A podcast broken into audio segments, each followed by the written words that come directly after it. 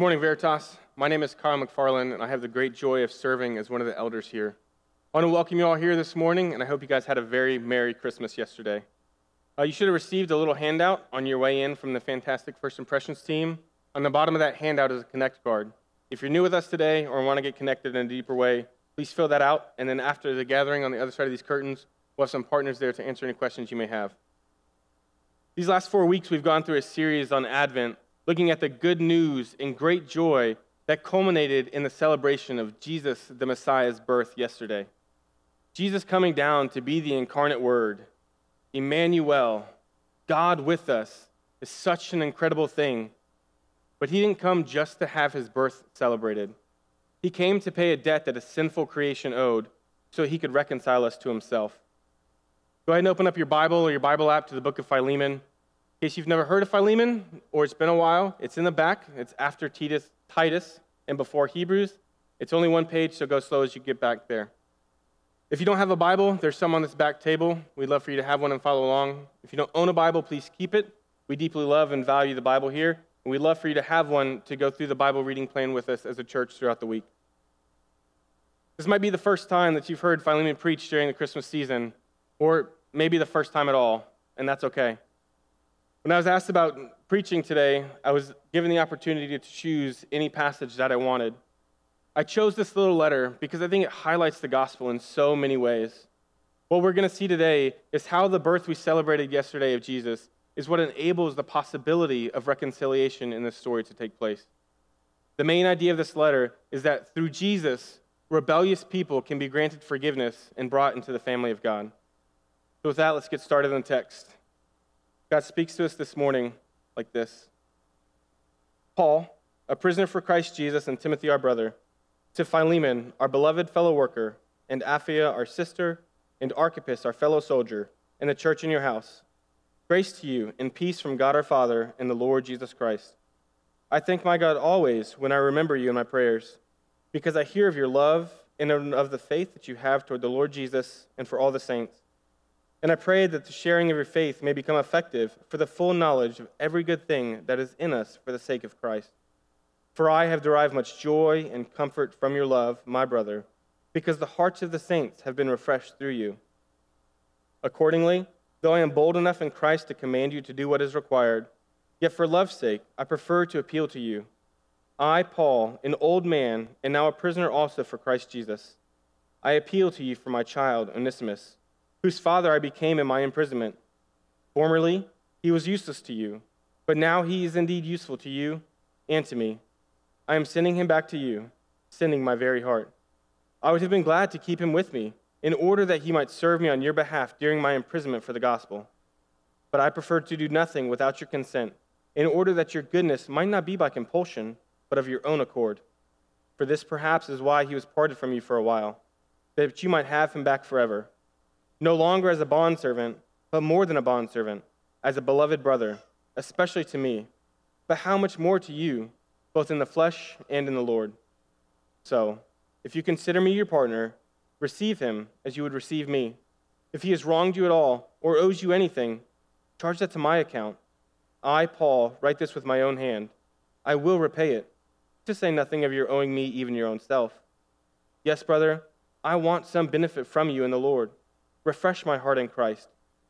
Confident of your obedience, I write to you, knowing that you do even more than I say.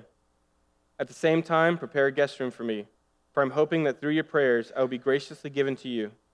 Epaphras, my fellow prisoner in Christ Jesus, sends greetings to you, and so do Mark, Aristarchus, Demas, and Luke, my fellow workers. The grace of the Lord Jesus Christ be with your spirit. So there's a lot to unpack this story, but let's first start with some context. The first thing we need to talk about is slavery, because it's brought up in this letter in verse sixteen. The E S V, which we preach out of, has rendered the original Greek term here as bondservant, which is indentured servant, while most other translations render it as slave. We as Americans hear slavery and immediately go to the horrific chattel slavery that occurred for more than two centuries here in our country. That was an absolutely abhorrent practice, but that was not the norm during this time. There was certainly chattel slavery that occurred, but the normative practice was to voluntarily enter into a period of indentured servitude in order to pay off a debt. Two examples that I've heard to help describe this use in modern era are professional sports and mortgages. While these aren't perfect in and of themselves, taken together, they can help. The first is that of professional sports. When an individual signs a contract with a professional sports team, they're voluntarily giving up some of their rights and freedoms in order to earn this income. They have obligations and responsibilities placed on them. They have to go to practice, they have to go to meetings, they have to do media events, and then they actually have to play the game they're paid to do. They can't choose to switch teams whenever they want. They have to be released from the team, or a team can trade them to another organization. Now, most of us are not professional athletes, nor will we ever be. So something that will be helpful to more of us is that of a mortgage. Proverbs twenty-two tells us that the, slave, the borrower is slave to the lender. No one makes somebody take out a mortgage, but many of us have willingly chosen to subjugate ourselves to the bank in order to buy a house for our family. We decided that the benefits of this purchase that we cannot afford outright outweighs the shackle that comes with a fifteen or thirty-year monthly mortgage payment. And this is usually the largest single expense in any family's budget as well. This is modern-day indentured servitude, and it's the same basic premise in this time of society. Having this understanding of what the term bondservant means here in this passage, let's continue with our understanding of the context. We learn from the text that there are three main people involved here: Paul, Philemon, and Onesimus. The Apostle Paul is the one writing this letter, but instead of making note that he's an apostle for Christ Jesus like he's done in several other letters, here he introduces himself as a prisoner for Christ Jesus. And it makes sense because he's currently imprisoned in Rome. And then we have Philemon. Philemon's a wealthy believer that has a local church, most likely the Colossian church, meeting in his home. We see his wealth in the fact that he has bondservants and he has a guest room in his home. But we also see that he's a loving and a faithful man, which is appropriate as his name means affectionate. Remember this as we go through the letter. Philemon is not known as a cranky, cruel, vindictive Scrooge. In fact, he's known for being quite the opposite. And then we have Onesimus. Onesimus is a bondservant to Philemon who likely stole something or wronged Philemon in some way and then ran away. He ended up making his way to Rome, which seems like a pretty good place to run away to. It's over thirteen hundred miles away, and it being a large city, it's easy to start a new life there. But rather than a new life on the run, providentially, this new life for, Phile- for Onesimus came in a form of spiritual life, as he crossed paths with the imprisoned Apostle Paul, who shared the good news of Jesus with him. After his conversion, Onesimus began to serve Paul and assist with his ministry there in Rome. We see in verses thirteen and fourteen that Paul would have liked to have him stay and continue helping. However, there was a wrong done by Onesimus to his master Philemon, and Paul knows that confession, forgiveness, and reconciliation between the two of them through Christ is better for everyone than to just have Onesimus stay and help. So, Paul is writing this letter to help with the reconciliation between these two brothers. Now we have a working con- working context of the letter. Let's dive back in to see what Paul is saying about reconciliation. Let's go back to the text as we look at the first seven verses. Paul, a prisoner for Christ Jesus, and Timothy, our brother, to Philemon, our beloved fellow worker, and Aphia, our sister, and Archippus, our fellow soldier, and the church in your house, grace to you, and peace from God our Father and the Lord Jesus Christ. I thank my God always when I remember you in my prayers, because I hear of your love and of the faith that you have toward the Lord Jesus and for all the saints. And I pray that the sharing of your faith may become effective for the full knowledge of every good thing that is in us for the sake of Christ. For I have derived much joy and comfort from your love, my brother, because the hearts of the saints have been refreshed through you. Verses one through three are in keeping with common introductions for a letter during this time. We see that it's addressed primarily to Philemon, a couple others by name, and then to the local church that met in his home. The fact that it was addressed to the local church as well is quite interesting, and it's something that we're going to come back to later on. Paul goes on to encourage Philemon by letting him know that he's praying for him and to continue the good works of love and faithfulness that Christ is working on in him. This is not an attempt by Paul to butter Philemon up before the request, because Paul routinely encourages the recipients of his letter, no matter what the body of the letter is about. And then in Paul's typical fashion, as soon as he finishes the encouragement, he jumps straight into the matter at hand.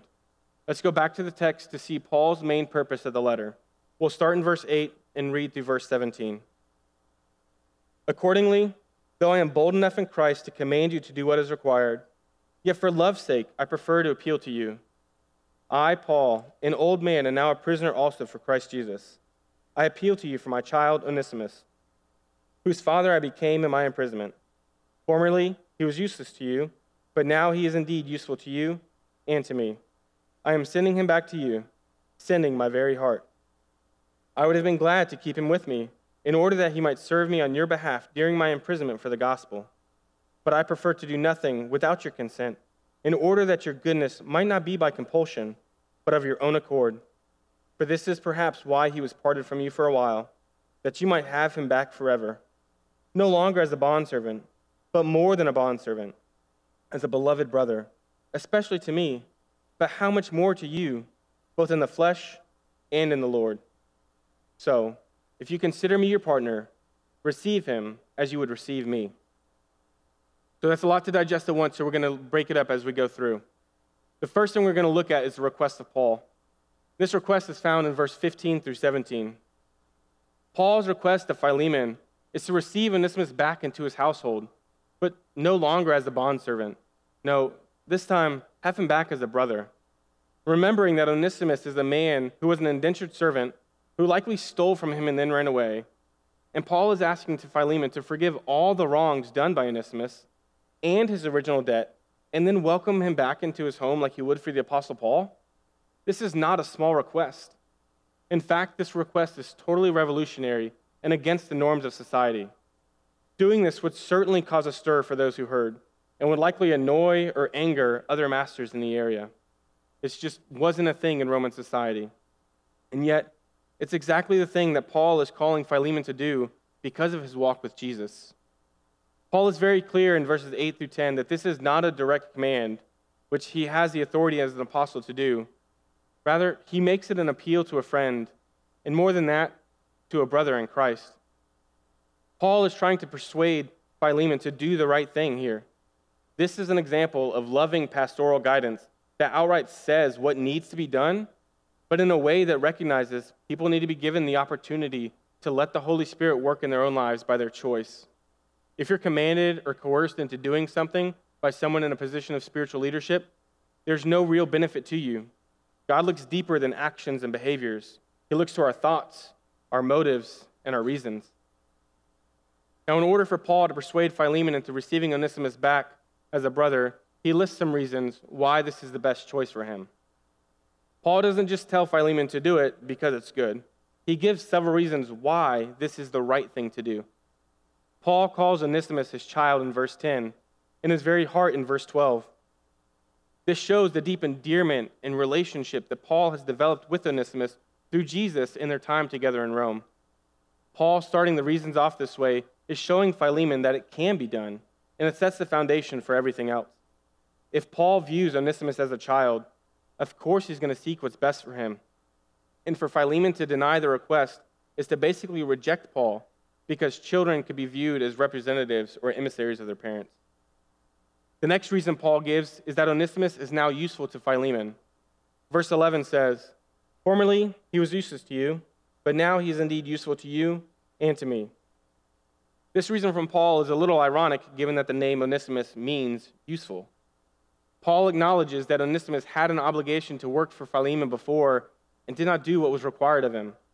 But now that Onesimus has a new master in Jesus, he's prepared to come back and serve Philemon in the way he should have before.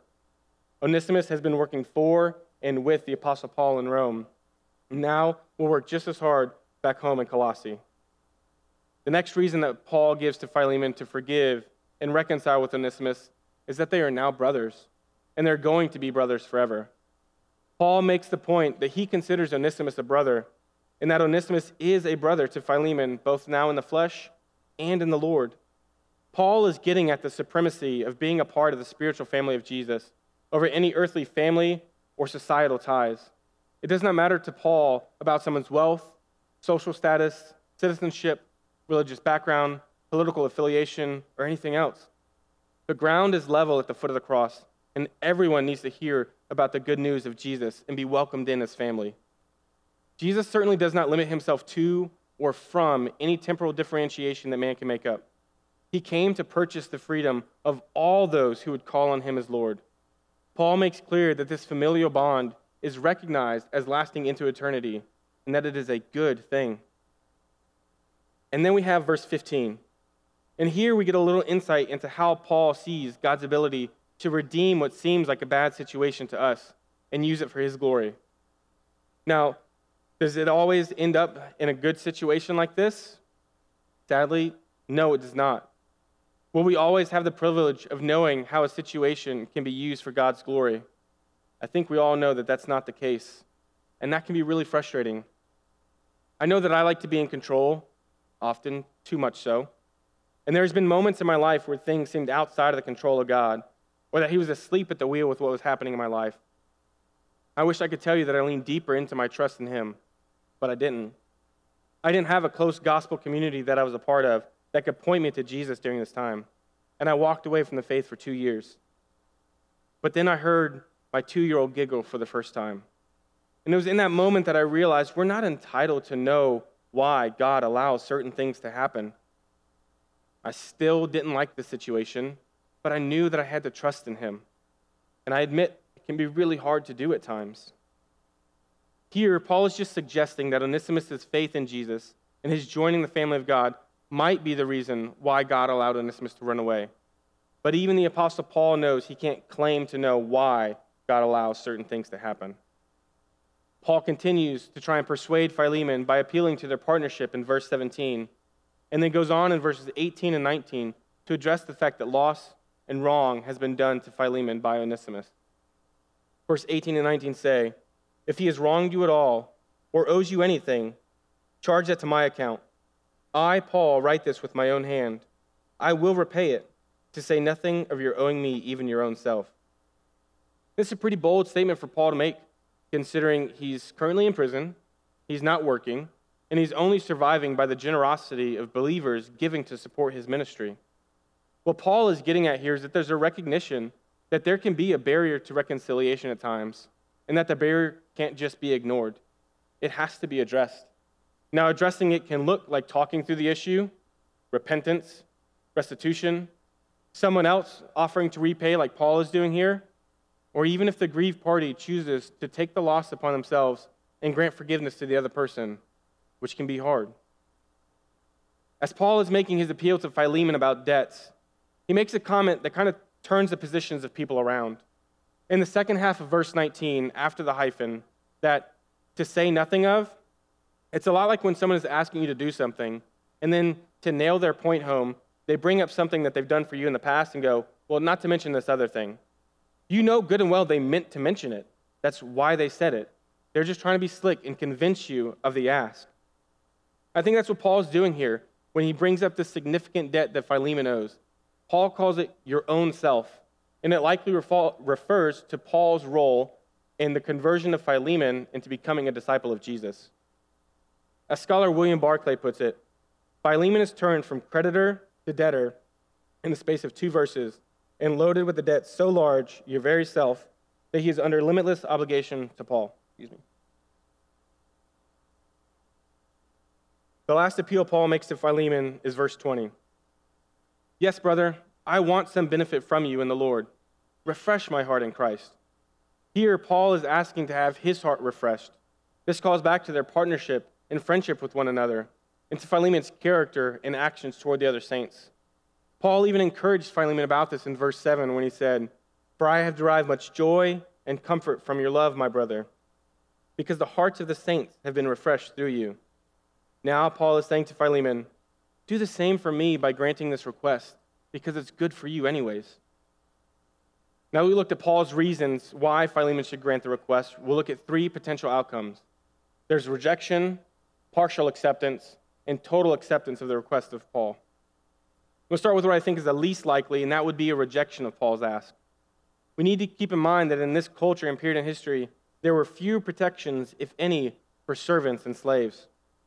And when Onesimus rebelled and ran away, he left himself open to whatever punishment Philemon deemed appropriate should he return. Philemon was well within his cultural rights to have Onesimus flogged, thrown in prison, or potentially even executed. There was significant risk for servants and slaves that rebelled against their master. This must have been something that crossed their mind. This is probably part of the reason why Onesimus chose to run some thirteen hundred miles away. And yet, Paul is sending him back to face an uncertain future. And this had to have crossed Onesimus' mind on the long trip back to Colossae. But his trust in Jesus' providence enabled him to make that journey back to face his master. Another possible outcome for Onesimus' return is that of partial acceptance, where Philemon would forgive the wrongs done by Onesimus, but not the original debt. Here, he would receive Onesimus back, but still as a bondservant and not as a brother. And the last possible outcome, and the most likely to have occurred, is that Philemon grants the request of Paul to not only forgive Onesimus of the wrongs he has done, but to go further and receive Onesimus back in a higher position than he left, to free Onesimus of all obligations of debt and servitude, and to recognize him as a brother. Based off the introduction of this letter and the character of Philemon, and Paul's comment in verse twenty-one, that he's confident that Philemon will do even more than he asks, we can reasonably presume that this is the outcome that occurred. And Paul can have this confidence because he knows and has experienced the transformative power of the Holy Spirit in his own life and relationships. Paul went from ravaging the early church to now being cared for by them.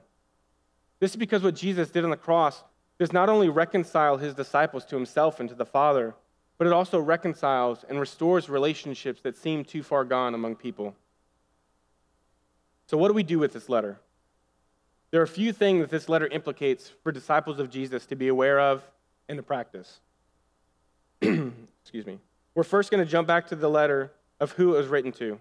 If you remember, it was written to both Philemon and the church that met in his house. It is interesting that Paul is writing to Philemon about a decision that is his to make, but yet this letter is addressed to the church as well, especially when we consider that the church got their own letter, what we call the book of Colossians, delivered at the same time. This makes it clear that the support of the local church is absolutely necessary to live out the faith we're called to. Who do you have in your life right now that you're vulnerable with about your hardships, and that they know they have the responsibility to call you to follow Christ in all areas of your life? I'm talking about the real heart hurts and struggles that we have. Family members or close friends in the hospital with serious health issues, struggling with control over alcohol use, same-sex attraction, addicted to pornography, battling with depression or another mental health illness, being angry and constantly on edge. You're struggling with still being single at this point in your life, or your marriage is absolutely falling apart. These are real and hard things that happen to real people in Jesus' church. Follower of Jesus, you're not meant to deal with this on your own. If you call yourself a follower of Jesus but don't have any of these relationships, you're missing out on the beauty of the bride of Christ. Join a community group. Walk alongside another believer through this. Dig deep. Allow others to take some relational ownership of you and you of them by discipling each other and pointing each other to Jesus. Let's take this time of year and look at it. The holiday season is full of joy and excitement for so many people, but it can also be really hard for some. There are times that family relationships or former friendships are ugly, messy, just plain hard. These strained relationships can be from hurtful words or actions in the past. And it can be that just the memory of that person or event brings you to seethe in anger or to feel lost and abandoned. I can tell you the anger and pain that you feel is not hurting them. Your inward anger and pain is only hurting you and those close to you.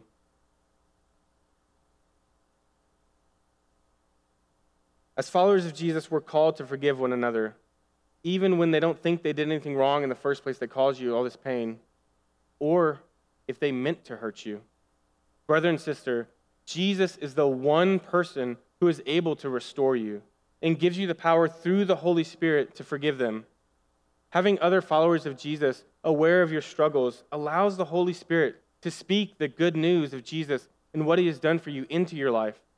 Jesus gives us a hope and a power now, not just a hope for the future. What Paul is asking would be an incredibly difficult decision for Philemon to make on his own. He has to set his pride, societal norms, and his own sense of justice to the side. When we are surrounded by brothers and sisters in Christ, and we let them in on the difficult areas and decisions in our lives, they can help point us to the good news of the gospel and how Jesus calls us to live. It is Philemon's decision to make, but the gospel support of his local church can drastically help with choosing to do the right thing. Let's face it, we don't always choose the right thing when we know what the right thing is. And sometimes we choose the right thing, but we don't like doing it, and so our attitude isn't there. This is where Christ-centered community comes in and supports us. Another implication from this letter deals with the demographics of a church community. It shows us that there is no partiality in Jesus' church. No one is better or more deserving to be in a church. None of us deserve the mercy and grace of God. And we should be keenly aware of this and emphatically welcome in everyone to meet Jesus. The color of skin, political alignments, socioeconomic status, age, marital status, nor anything else should preclude us from sharing the gospel and welcoming other followers of Jesus into our local family. The way that we relate and treat each other should be radically different than the way the world does.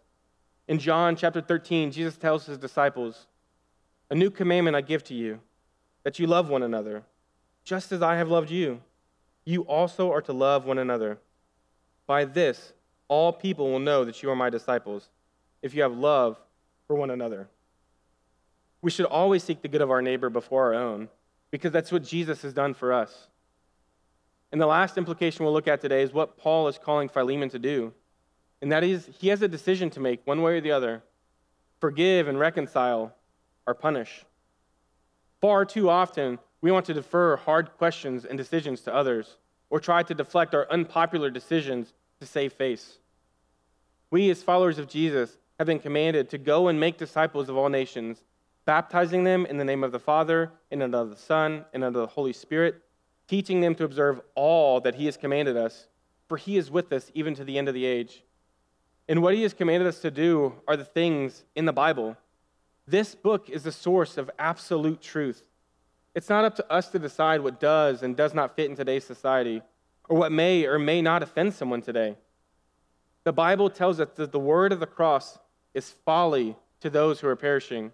And Jesus told his disciples that they will be hated for his sake. It means we need to make the hard decision to overcome our fear of being disliked or thought of as intolerant or on the wrong side of history for holding to the truths that the Bible teaches. We need to teach and share the truth as in Scripture without compromising it. But this must be done in a loving, gentle way that demonstrates the grace and mercy Jesus showed us while we were still sinners far from him. It should be the transformative work of the gospel in our lives that enables us to do these things. Even though this letter is rich in implications for ways to live a healthy Christian life, those things are not the point. The point is Jesus. Remember, the main idea for this whole letter is that through Jesus, rebellious people can be granted forgiveness and brought into the family of God. Even though Paul doesn't explicitly share the gospel here in this letter, it's so richly woven into the entire story. Let's see where Jesus and the gospel are at. But first, let me ask you, who do you think we best relate to in this story? Is it Paul, as the one urging others to walk in reconciliation and love? Is it Philemon, the one who's been wronged and is in the position to grant forgiveness? Or are you like Onesimus, the rebellious servant who wronged his master and then ran away?